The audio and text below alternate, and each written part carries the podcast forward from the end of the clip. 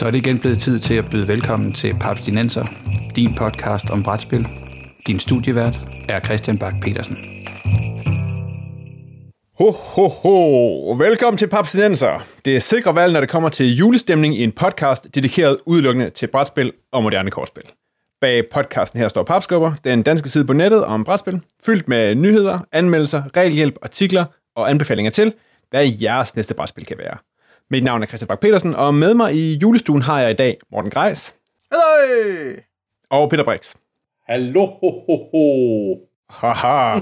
I dag der skal vi dykke ned i juleræset og komme med en håndfuld bud på, hvordan du kan spare vildt meget tid ved at købe alle dine julegaver et sted, nemlig en spilbutik. Uh. Så vi vil komme med bud på brætspil til hele familien, aldersgrupper og interesser på tværs. Men inden vi drukner i gløk og mibelformet vaniljekranse, så skal vi lige drømme os væk til et varmere sted. Så hvad siger I så? Det sidste spil, I havde på bordet, som foregik på en ø. Peter.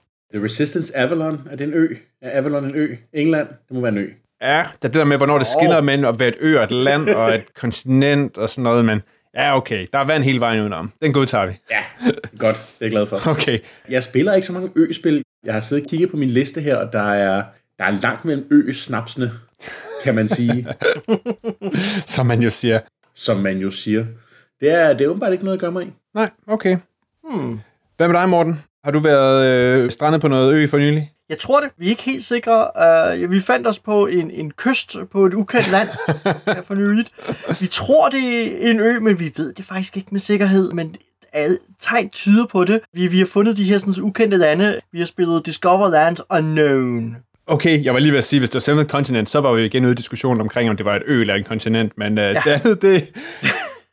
Du regner med, når du har været hele vejen rundt, så vil der være vand, og så er det ø. Men kan du ikke fortælle lidt om det, Morten? Fordi altså, i modsætning til Avalon, som jeg tænker en del kender, så er det her jo sådan lidt en af de nye spændende titler, som faktisk sådan er nyligt kommet ud. Ja, det, Men, det, men, ikke, men ikke fortælle for meget. Jeg har, ikke åbnet, jeg, jeg har kun lige åbnet mit.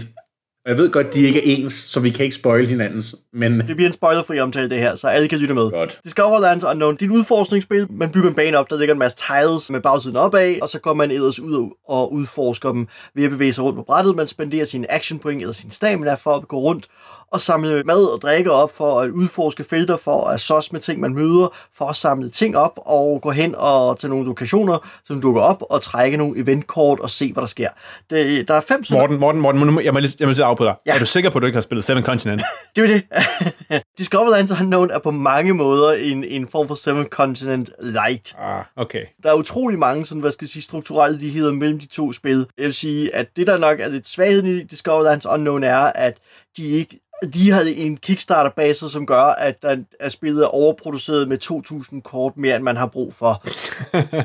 men, men, at, men at det derimod er tale om et kommersielt produkt, og derfor ikke er så, så gigantisk som Seven Continent. Og det synes jeg et eller andet sted lidt er en svaghed, fordi at det gør, at der er mindre materiale at, at variere med. Og så er det jo en del af Fantasy Flights unikke spilserie, Keyforge er det andet, som vi måske også får talt om på et tidspunkt, hvor ideen er jo, at hvert produkt er unikt i forhold til alle andre i, i samme serie. Det vil sige, at der er ikke to identiske land, uh, Discover Lands Unknown spil. Der er altid noget variation mellem dem, afhængig af hvilke karakterer man har, hvilke eventkort man har i, itemkorts, hvilke uh, terræntyper, fordi der er, hvis jeg husker ret, seks forskellige terræntyper. Man får to af dem, og så har man som sagt fem scenarier, man har 12 karakterer, der er 36 forskellige karakterer, så man ved. Så det vækser altid lidt ved, hvad version man har, og det ligger lidt op til, at man kan spille folks udgaver og få forskellige oplevelser ved en deres spille samme scenarie, fordi det bliver nogle andre karakterer, det bliver nogle andre landskaber. Ja, jeg skulle også lige til at sige, Morten, altså hvis du synes, der er for lidt spil i, jeg har jo også et, som er færdig, kan vi jo bare bytte. Ja, det er jo øh, helt klart en mulighed, hvis der er spilbarhed nok i at spille samme scenarie, selvom det er et andet terræn, og det er jo så, hvad skal jeg sige, nu har jeg kun spillet første scenarie, Men det er jo ikke nødvendigvis samme scenarie. det, ved, det er jo så det. Jeg ved ikke, hvor mange forskellige scenarier der er. Det har jeg faktisk ikke fået kigget på. Jeg ved ikke, hvor mange der er, men jeg ved, de siger, terræn, karakterer, udstyr og historie er forskellige. Al- Altså af de ting, der kan variere. Ja, fordi jeg har en mistanke om, at der stadig kun er de samme fem scenarier, sådan som de er bygget op, og man langsomt afdækker et, et mysterium. Det er sådan lidt brætspillernes forsøg på at lave en, en Lost i brætspilsform. og så er det helt klart Fantasy Flights forsøg på at sige, der er det der Seven Continent marked, eftersom Seven Continent ikke kan skaffes, medmindre man var hurtigt nok ud og bagge det på Kickstarter, Klart. så er der en, en fin niche her for alle, der gerne vil gå rundt på en ø og samle mad op og slås med dyr, som ingen andre rigtig har udfyldt. Og, og det er vist det, Discoverlands Unknown forsøger at fylde ud. Og det er spændende, og der, der, men når jeg har Seven Continent at sammenligne med, så, så bliver det en lidt light oplevelse, fordi jeg har det større, videre og federe version. Og det, det er svært at sige, om det er, hvad skal jeg sige, om det gør Discoverlands Unknown dårligt, men det gør, at, at det, jeg har noget spejlet i, som svækker lidt oplevelsen med spillet. Okay. Men tilgængeligt, så folk kan gå ud og købe det, og hvilket jo er, et, må man sige, et kæmpe plus. ja. Lige præcis. Nå, men jeg, jeg slynger egentlig det her ø-spørgsmål ud, fordi at jeg nemlig har spillet det, der hedder Spirit Island, uh. som jeg også måske var et af dem, som sådan lidt var op og det har det et år eller to på banen, men også var sådan, at jeg kunne se Papskov blandt andet dele billeder af fra Essen. Og jeg har beskrevet det som, det er jo nærmest, det er jo anti-settlers. Mm. der kommer øh, nogle settlers sejlende til en ø, som de gerne vil øh, udvinde øh, korn og malm og hvad ved de udefra. Og så er det ens opgave som spiller, hvor man er sådan en, en lidt øh, agtig ånd på den her ø. Og så skal man i fællesskab få jaget de her settlers, der kommer væltende ind og vil udnytte ressourcerne og bygge byer, og så få jaget dem væk. Det var en meget sjov oplevelse det der med pludselig på en måde at, at spille den sådan lidt defensive ting i den her Settlers øje med. Og så er det jo sådan, det er jo et co-op, og jeg synes måske, det startede lidt tungt, men når først man sådan kom ind i det, så var det faktisk meget fedt. Det tog måske lige en tand længere, end jeg egentlig sådan, måske normalt ville bruge på et co-op.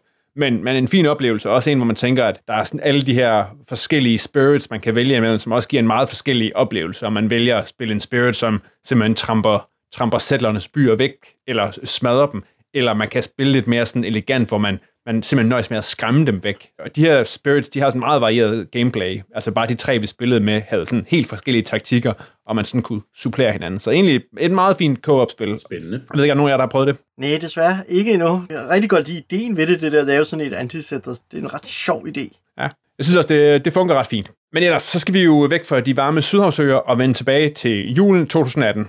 Papskubber har vanen tro lavet en guide til gode julegavekøb, og jeg tænker, at vi i dag kan dykke ned i et par af de kategorier, som Papskubber har delt ind, og kigge på noget af det, som har været hot i 2018, og dermed også af det, som folk gerne vil ud og finde her til jul. Og Peter, skal vi ikke starte den kategori, som mest matcher vores normale stofområde her på Papsnenser, nemlig nørdkategorien? Lad os det. Og lad mig lige gætte, i og med, at jeg tidligere på dagen afbrød dig midt i gang med at spille Keyforge, kunne det så måske være på din julehygge nørdliste Keyforge? Keyforge skal jeg helt sikkert spille meget mere af i julen. helt sikkert. Altså det, jeg synes, det er fantastisk morsomt. På, på det niveau, hvor jeg har været ude at købe 12 X, som er sådan helt display. Sådan. ja, men simpelthen, hvis, hvis, hvis vi skal tage Keyforge. Ja. Ja, skal vi lige rise op? Øh, du, har, du har nævnt det før for et par episoder siden, men lad os lige rise op. Hvad, hvorfor er det, du har været ude at købe 12 decks? Ja, men altså Key, Keyforge er jo et spil lavet af Richard Garfield, som også har lavet Magic og King of Tokyo og meget andet, men lige her er Magic og Netrunner nok det, der er mest interessant at trække på, for Keyforge er et kortspil. Og det er øh, et kortspil, hvor man, altså det, det spiller lidt hen af sådan noget Magic, men mere simpelt, så lidt mere hen i måske noget Hearthstone, men igen lidt mere simpelt, fordi at du skal ikke selv lave dine dæklister. Altså, du kan vælge ikke selv, hvad kort du har med. Du går ud, og så giver du 100 kroner, eller hvad sådan æske kort nu engang koster, for at få den med hjem. Og øh, så har du et dæk, og så kan du ikke pille ved det. Og der er det jo så, ligesom Morten før nævnte med Discover Lands Unknown, at alle dæksene er unikke. Så der kommer ikke til at være to dæk, der er ens.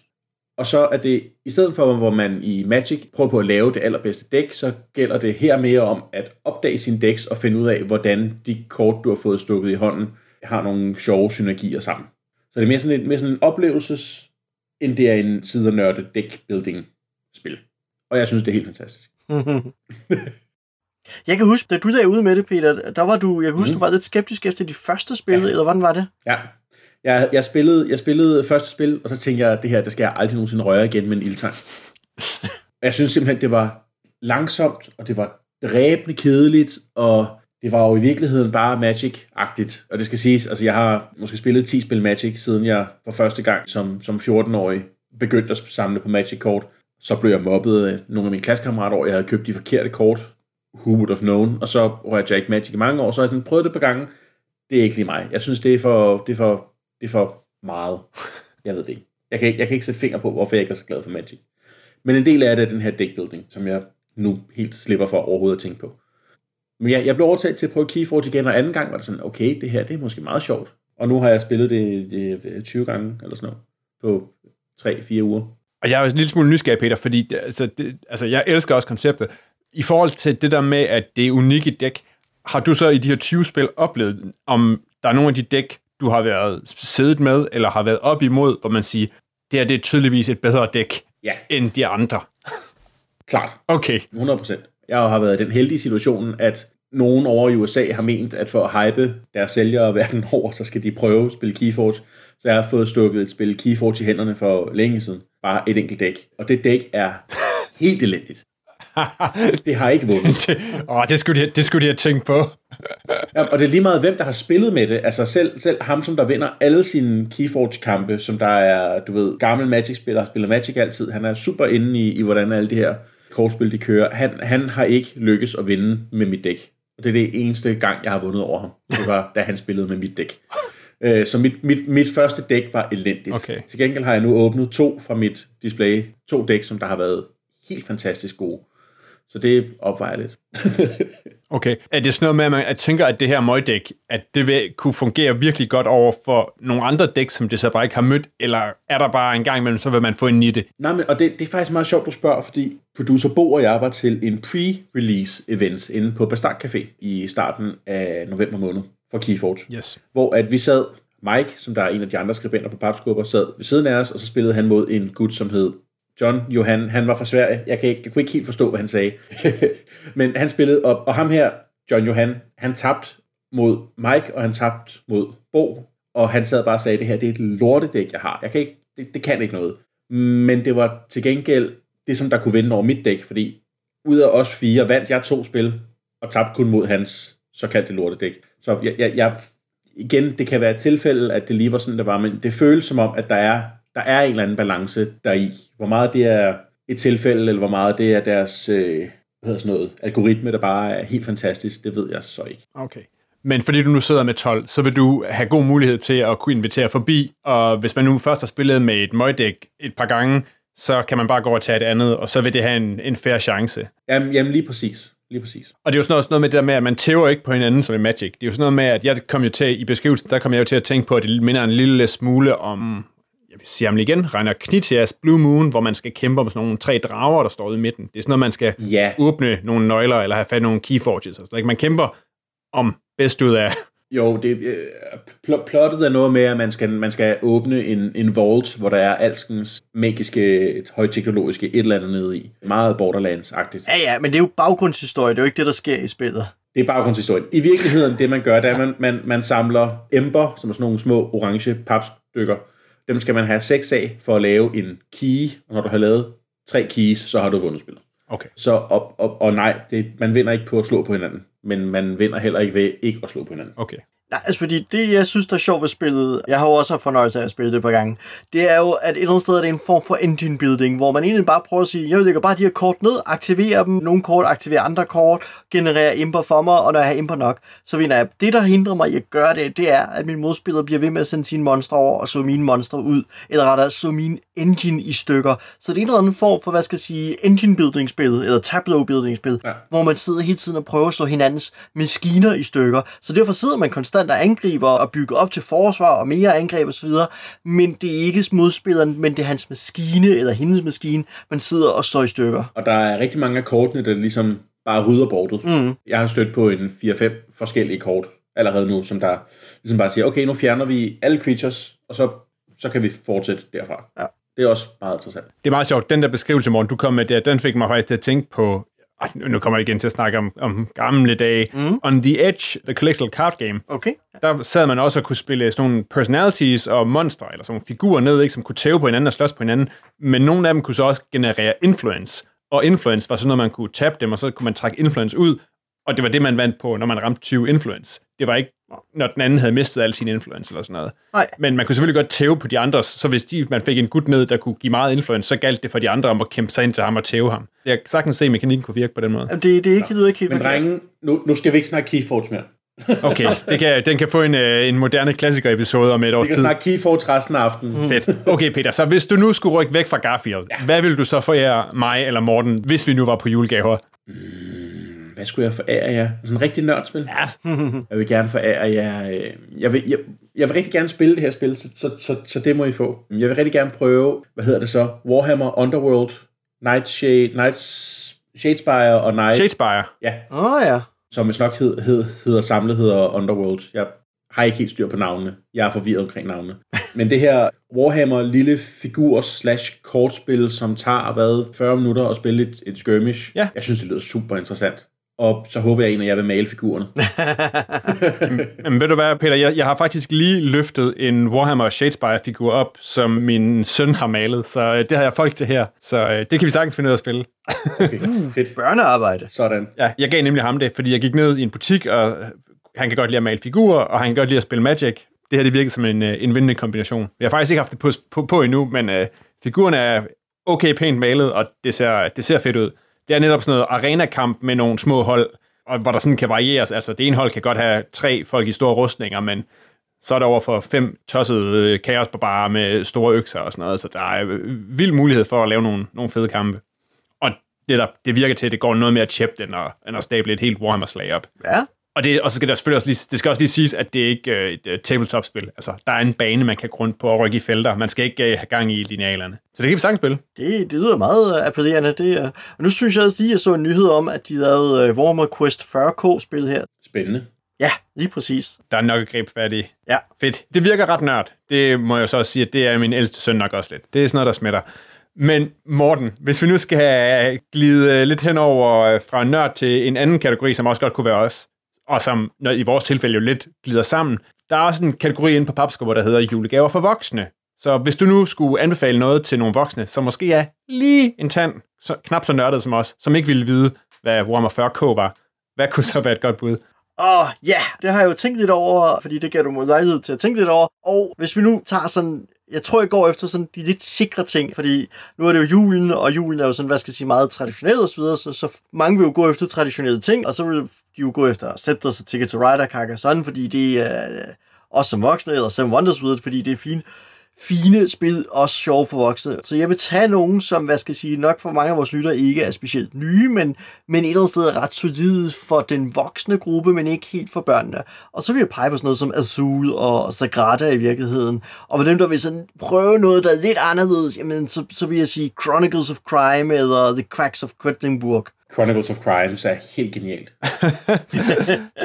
Fedt. Kan du ikke lige ridse op, fordi for det er også, øh, det var, jeg, jeg- jeg kender folk, som øh, havde slæbt det med hjem fra Essen, og øh, det ser jo vildt ud, og det virker som om folk, det er sådan noget, der virkelig, virkelig opsluger folk. Ja. Også i en grad, som er vildere, end hvad jeg har set sådan folk blive opslugt af Sherlock Holmes, Consulting Detective og sådan Ja.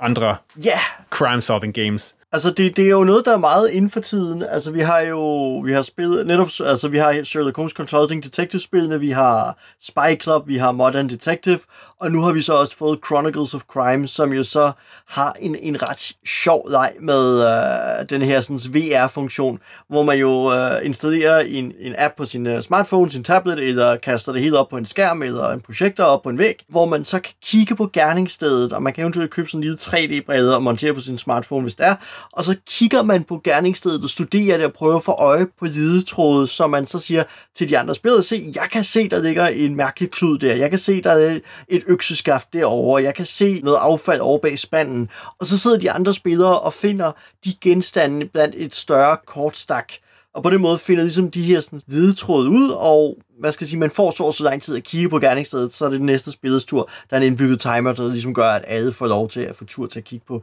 gerningsstedet, og så samler man ledetrådet ind og kobler de enkelte sager op på appen og gør, at der er QR-koder på kortene, sådan at et kort kan have en betydning i et scenarie, og en anden betydning i et andet scenarie. Og det gælder for personer, og det gælder for genstande og gerningssted osv. Så, så, så man har en ny, snedig måde at det er jo detektivsager på, hvor hver sag er unik, men også med mulighed for, at variere indholdet, fordi de har understøttet ved, ved den her app, som så kan levere nyt indhold. Og det er også derfor, de allerede har annonceret, at det to udvidelser til Chronicles of Crime. Yes, en, en noir, klassisk detektiv noir udvidelse, og en, hvor du er teenager, der skal løse crimes udvidelse. Mm. De fem bøgerne Ja. style.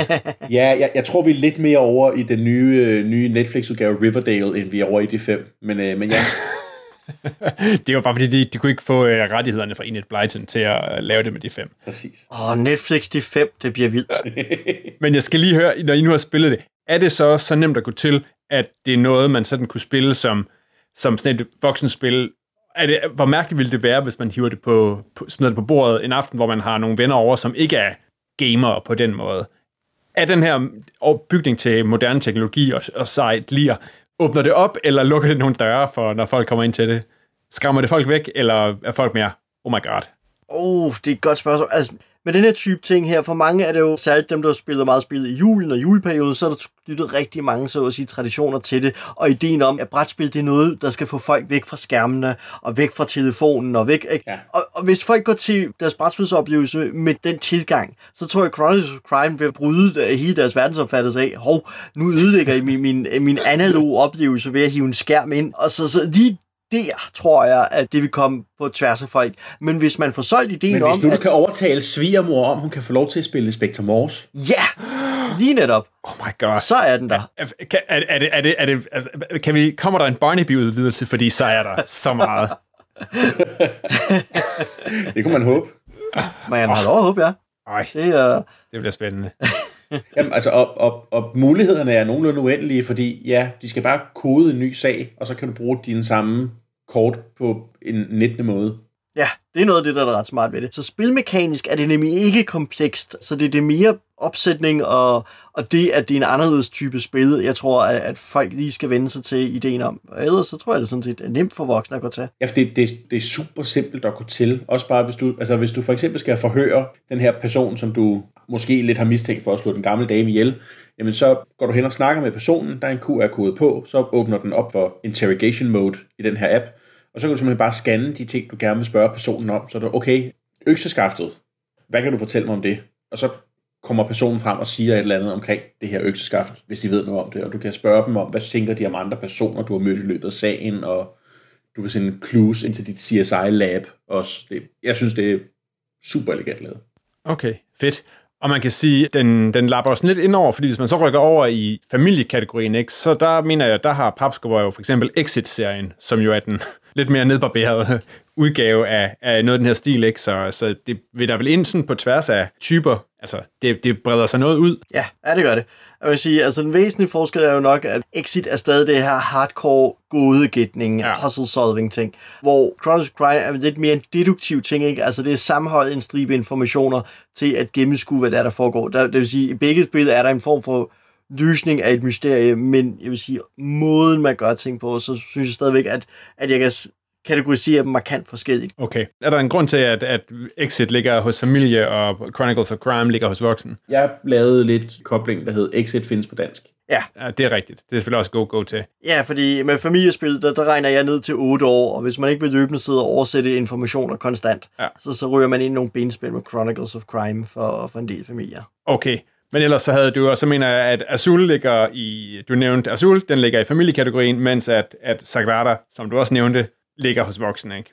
Og det er måske også en... Jo, og- det, det er også lidt, altså jeg vil hellere have suget over i voksenkategorien personligt, men det er også igen, altså gamere kan sagtens lære deres børn at spille Azul, men hvis jeg kigger på en bredere gruppe af familier, altså dem, som spiller, hvad skal jeg sige, meget mindre og meget langt færre spil, så er Azul altså stadigvæk ligesom Sagrada et, et relativt stort hovedbrud, og ikke så forfærdeligt nemt at, at forklare, før man sidder med det, og derfor ikke nær så børneegnet igen. Det handler også lidt om, at et spil som Azul bliver interessant, når du er moden eller gammel nok til at kunne tænke mange træk frem, og hvis du opflasker med spil, som, som mange gamerfamiliers børn er, men fint nok, så kan de i en relativt yngre alder sagtens spille Azul, men for andre familier, hvor man er vant til at spille Matador, og, og der ikke er den form for planlægning, så er Azul langt mere stadigvæk et voksenspil, og Sagrada også et voksenspil. Ja, og det giver fin mening. Men man tænker, at de møver sig lige så stille ind, Ja, lige præcis. og bliver, øh, bliver nogen som for, for, for andre også. Ellers så skal vi sige, der er jo en kategori, der hedder børnespil på papskubber, og der finder man jo et par gamle papstinenser kendinge. Vi kører jo tilbage i oktober 2017. Her på podcasten hører Kasper Lapp fortælle, at der bliver arbejdet med en børneudgave af Magic Maze, og den er ude nu, Yes. og anbefalet af os. Mm-hmm. Og tidligere på året, der havde vi et interview med Asger og Daniel, da deres Panic Mansion var nomineret til Spilles Jaar, børne, børnedelen. Det var i episode 63. Og ja, begge spil, de er på Papskubbers liste, så hvis man vil høre anbefalinger til, eller høre lidt om øh, nogle øh, solide børnespil, så kan man gå ind på hjemmesiden og gå tilbage i, i vores tidligere episoder. Er der noget ellers, øh, I vil fremhæve til børn og eller barnlige sjæle? Uh, altså, jeg vil et eller andet sted gerne fremhæve altså nogle af de der My First-spil, altså My First Carcassonne, My First Ticket to Ride, My First Stone Age, fordi de er sjove for børn, og de, selvom de for børn, så kan man godt som voksen spille med og have det sjovt. Et eller andet sted, udfordringen med børnespil er, at i modsætning til alle andre spil, så, så har de jo så at sige loft for, et øget øvre loft øh, aldersmæssigt for, hvornår det er interessant, men de, de er interessante nok til, at det kan være sjovt som voksen at spille med, når der er børn ved bordet, så vil jeg sige. Så, så, så nogen vil jeg pege på. Man lider ikke, når man sidder og spiller det. Nej. okay. Og ellers så tager det som regel kun 20 minutter, og så er det det. Morten, du har aldrig siddet fat virkelig fast i et spil Candyland, så altså. Nej, det, det har jeg ikke. Sandt at sige, har jeg faktisk aldrig nogensinde spillet Candyland. Don't go there. Don't go there. Men der er også en anden kategori, som hedder øh, mandelgaver, og der, øh, der finder man også et særligt spil, som vi har dækket tidligere på året. Og hvis vi nu alle sammen lige starter med at lægge hænderne på bordet, er I med? Så øh, synkroniserer vi lige tanker og vejrtrækninger, og så kan vi måske, uden at snakke, lige øh, regne os frem til, hvilket spil der er, at jeg tænker på. Ja, det er naturligvis The Mind. En rigtig fin størrelse til mandelgave, som vi rundede for ikke så mange episoder siden, hvor vi havde kigget på The Mind og, og The Game. Nogle andre små æsker, som kunne være gode at ligge under, hvis man nu er den, der er heldig at løbe på mandlen. Vi har øh, Timeline. De har jo lavet en, en ny, fin version nu i en rund æske, den halve mængde kort, desværre. Men Timeline er jo stadig et fint lille casual, lad os hygge os med at smide nogle kort på et bord og udfordre hinanden på tid og årstal. Så Timeline er fint, synes jeg. Jeg kunne finde på at smide Exit ind i en mandedgave. Ja. Og hvis man tager en tur ned over grænsen, så kan man jo lige stokke op på Ganz schön clever og smide det med. Det er i hvert fald også en af dem, som sådan har, har rykket af de små æsker, som virkelig har rykket her i, i efteråret, det må man sige. Mm. Og vi er enige om, at det tæller inden for kategorien Roll and White, som er uh, the hot stuff lige nu. Korrekt. Ja, Roll and Ride, ja. ja. Det kommer vi til at snakke øh, mere om i 19, det er jeg helt sikker på. En anden kategori, som også er, den hedder selskabsspil, og den synes jeg, vi skal holde os fra, eller i hvert fald ikke dybe så nyt, dybt ned i. Men jeg kan love, at vi i øh, en af de nærmeste episoder, måske endda den næste af Papsnenser, vil kaste os over flere af spillene i den her kategori, inklusiv et interview med et par af folkene bag noget af det absolut bedst sælgende pap herhjemme. Det kan I roligt glæde jer til. Men inden vi runder af for den her episode med masser af jul, så skal jeg lige høre, hvad ønsker I egentlig af brætspil i år? Og det behøver ikke være sådan helt nye hotte titler eller noget, man kan få. Hvis man nu skulle drømme, drømme æsken under juletræet, hvad ville det så være, Morten? Lige nu, så har jeg sådan en lille liste. Jeg har Holding On, The Troubled Life of Billy Kerr, som jeg ikke har fået fingrene endnu. Det er Roots, det er Terraforming Colonies, og så Betrayal Legacy. Men der har jeg snydt, den har jeg allerede. der har jeg fået shrinkwrappen af og kigget og løftet og studeret alle de her pakker, jeg ikke må kigge på endnu, så de er stadig fint pakket ind i plast, og jeg glæder mig rigtig meget til at spille Betrayal Legacy. Den, øh, den ser jeg virkelig frem til. Altså, jeg har store forventninger til, at det nok skal blive fjollet og dumt og, og give nogle mærkelige historier, og jeg glæder mig til at åbne æsker og sætte kistemærker på plader og ting og sager. Det har vi haft gode erfaringer med alle sammen herinde. Hvad med dig, Peter? Altså, mm, Eclipse Second Edition, det er ikke kommet ud på den her tid når, til jul, vel? Nej, det tror jeg ikke. Jeg har ikke... Spørger lige i Plano. Nej. Jeg vil virkelig gerne have Eclipse Second Edition, men Kickstarteren er jo dårligt færdig, så jeg kan ikke forestille mig, at det kommer ud endnu. Så skal vi, så går vi, så skal vi gå tilbage i tid til et spil, som der øh, nok er endnu dyrere end Eclipse Second Edition. Jeg vil rigtig gerne have fingrene i det gamle StarCraft-spil fra Fantasy Flight. Oh, ja. Mm. Og det, det skal jo helst være med udvidelsen, og så ved jeg, at jeg er oppe i at give en 3-4.000 kroner for det, og det kommer ikke til at ske. Men nøj, hvor er, jeg har spillet StarCraft en gang, og det var tog en hel aften, og vi var, øh, jeg tror, hvor mange kan man være i det spil? Vi var maks mennesker, så en 6-8 mennesker. Og det, klokken var meget sent, da jeg tog hjem fra, fra Tostrup, øh, hvor vi havde siddet ude i et sted, der måske var lige lidt for langt til at gå hen til, op til Tostrup station. Men hold kæft, hvor var det sjovt. Virkelig godt spil. Fedt. Nu ved jeg ikke, hvordan det er, fordi det har jeg, også, jeg har også set det kastet rundt, og som sådan noget, som folk virkelig gerne vil have fat i. Ja. Hvor, hvorfor er det, det ikke bliver genoptrykt? Er der noget licens, der er røget, eller er det bare for dyrt ja. og stort, eller grimt? Nej, det er licens. Jeg, jeg, jeg, jeg, jeg, hører, jeg hører, at Blizzard ikke er nemme at arbejde sammen med. Licensen er gået fra en virksomhed til en anden, ja. så, så dem, der lavede spillet, må, altså hvis de reskinner det, kan de genudgive det, men ellers så er det en anden virksomhed, der fik det, og så gik det står til en tredje, og det er Winning Moves, der vist har det. Og de har jo brugt det til at lave Monopoly og Trill Pursuit, og så ved jeg ikke rigtigt om... Åh oh, man, det er, også, det er også nærmest håndligt. Det er sådan virkelig, virkelig rubbing your finger on it. Yep. Aha, og jeg ved så ikke, om de stadig har den, men det var det, dem, der senest havde den i hvert fald til at lave spil over men det var alligevel også et eller to år siden nu. Så jeg ved faktisk ikke rigtig, hvad, øh, om det, den er strandet et sted. Så håbet er lysegrønt, Peter, for at du måske en dag, så dukker det måske op. Ja. Er, det, er det ikke Christian Petersen spil? Vi må jo bare spørge ham på et tidspunkt. Det er rigtigt. Hvis det er Christian Petersen spil, så bliver vi nødt til at spørge ham. Vi må hive fat i ham. Ja. ja. Og en, en anden Christian Petersen, han har faktisk lige haft kig på et spil, der hedder og det ved jeg jeg fik øje på det her for et par dage siden, og så pludselig, åh, det er så spændende noget. Det hedder Warsaw City of Ruins, og det er vist et par år gammelt. Ja. Og det er sådan et tiling-spil, ikke, hvor man genopbygger Warsaw ja. hver eneste gang den polske hovedstad bliver smadret og udryddet og, og ballret på den ene eller den anden måde. Det er rigtigt. Det er Warszawa, øh, der bliver genopbygget, og jeg så den i Essen for et par år tilbage, men så forsvandt den ud, og nu har de endelig relanceret eller genoptrykt spillet. Jeg ved ikke, om de har skiftet udgiver. Så den har været væk et par år, og nu kommer den så igen her i en ny udgave. Men så kommer den, eller er den kommet? Fordi jeg har lidt siddet og kigget. De er på trapperne måske. Øhm, den, ish. I okay. hvert fald kan jeg sige. Men er der, har, har du, ved du noget som helst mere om det? Fordi jeg synes, det ser virkelig spændende ud, og jeg ved, du kan jo også godt lide lidt nogle historiske spil og sådan noget. Altså, jeg har kigget på det, netop fordi jeg synes, det ser interessant ud. Jeg kan godt lide ideen om det, men jeg har kun har læst og studeret det lidt. Ideen det der med, at man bygger, og man bygger ovenpå, og man har de her sådan nærmest lag på lag af by, fordi man kan lægge ting i ruin, og man kan bygge op fra periode til periode. Så tematisk er det en interessant tilgang til, alle de her bybyggespil, i det det regner med de her sådan, perioder og stadier, hvilket jeg synes er, er rigtig spændende. På andre områder, så, så har jeg en mistanke om, at det også ligner rigtig mange af de her sådan, europæiske middelalderby ting, tile placement, et eller andet. Så, så det er både sådan lidt, jeg har en lidt forventning om, at, at det er en genre af spil, vi kender godt, men at den er i hvert fald tematisk vinklet det på en rigtig spændende måde. Okay, jeg vil øh, se, det kunne være, det dukker op under, under et juletræ her omkring, så skal jeg nok melde tilbage. Og ellers så er vores lyttere jo meget velkomne til lige at at chip ind på meninger om det her spil, fordi øh, er det værd at ønske sig? Det kan de gøre på Facebook. Fordi med det, så er vi færdige med den her episode af Paps Nenser, The Christmas Edition. Find julegave pap forslag på www.papsko.dk, hvor du, hvis du klikker ind under podcasts, også kan finde links til vores tidligere episoder og links til, eller et link til vores side på tier, hvor du kan støtte Paps Nenser med en tier eller et andet beløb per episode. Hver en krone, bliver, der bliver modtaget, bliver modtaget med glæde og brugt udelukkende til at sprede det glade budskab om brætspil og forbedringer af papsnenser. Og stort tak til jer, som allerede har valgt at støtte op. Det samme gælder for øvrigt for rankings og anmeldelser på iTunes, der bliver vi også vildt glade. Det var alt for den gang, og sammen med mig i den julede, eller i en udgave af Papsnenser, der er mere julet end vinterudgaven af Carcassonne, var Peter Brix og Morten Greis.